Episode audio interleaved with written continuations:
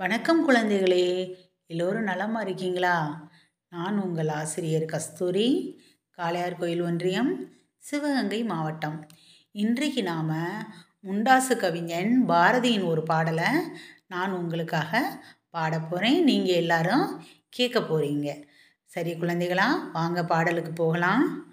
ஓடி விளையாடு பாப்பா. நீ ஓய்ந்திருக்கலாகாது பாப்பா.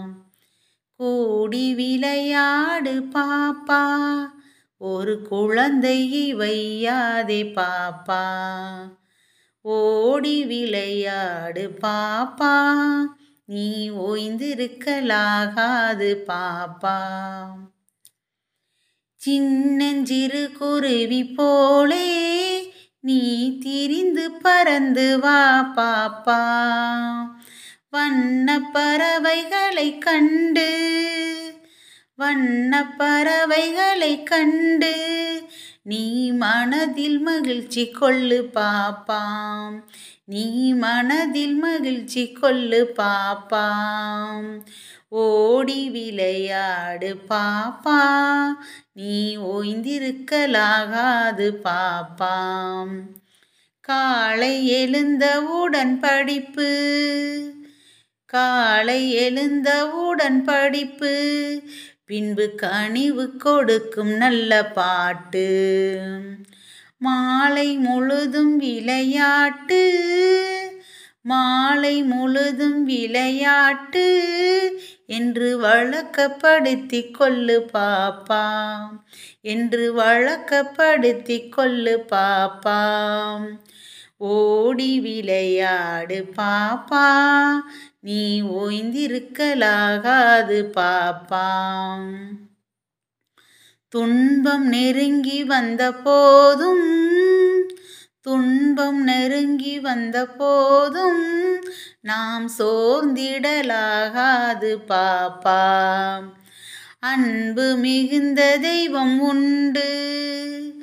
அன்பு மிகுந்த தெய்வம் உண்டு. துன்பம் அத்தனையும் போக்கிடும் பாப்பாம் துன்பம் அத்தனையும் போக்கிடும் பாப்பாம் குழந்தைகளா இந்த வரிகளை வந்து நீங்கள் நல்லா கவனித்து கேட்டிங்கன்னா இது எல்லாமே பாரதி நமக்காக சொன்ன அறிகுறைகள் குழந்தைகளான நீங்கள் கண்டிப்பாக இதை என்ன செய்யணும் வாழ்க்கையில்? பின்பற்றணும்னு அன்றைக்கே முண்டாசு கவிஞன் பாடியிருக்காரு. இந்த பாடல் வரிகளை நாம் ஒவ்வொருத்தரும் நம்ம வாழ்க்கையில் வந்து கண்டிப்பாக பின்பற்ற வேண்டும். அப்படி பின்பற்றும்போது நம்ம வாழ்க்கையில் நிறைய விஷயங்களை நம்ம சாதிக்கலாம். இந்த ஆண்டின் இறுதி நாளான உங்களோடு நான் பாடியதில் பெரும் மகிழ்ச்சி அடைகிறேன்.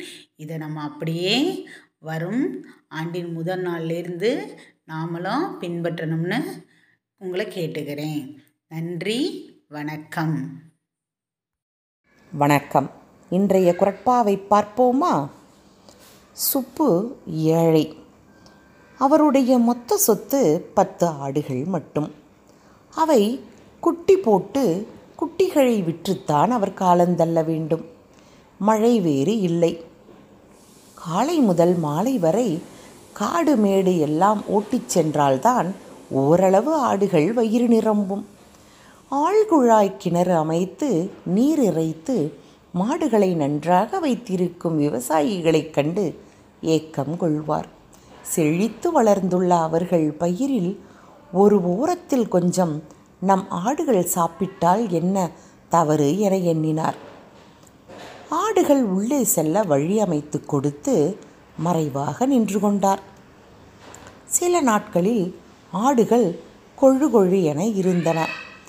ஒரு நாள் விவசாயி தன் பயிர்களுக்கு பூச்சி மருந்து அடித்தார்.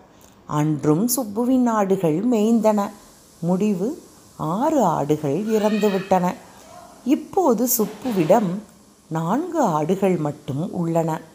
ஆம் ஏழை என்று நினைத்து தீய செயல்களை செய்யக்கூடாது.